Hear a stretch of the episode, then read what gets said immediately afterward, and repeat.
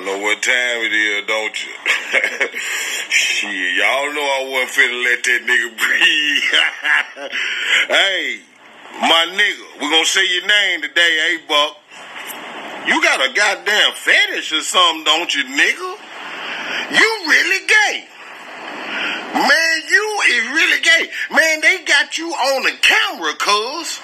What's up with you?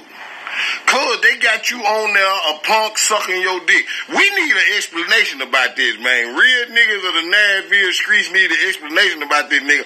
They done got you five, six, seven times this year. Now, somebody got to say something. And since I'm the president, Donald Trump, goddamn it, I'm gonna say something to your monk ass, goddamn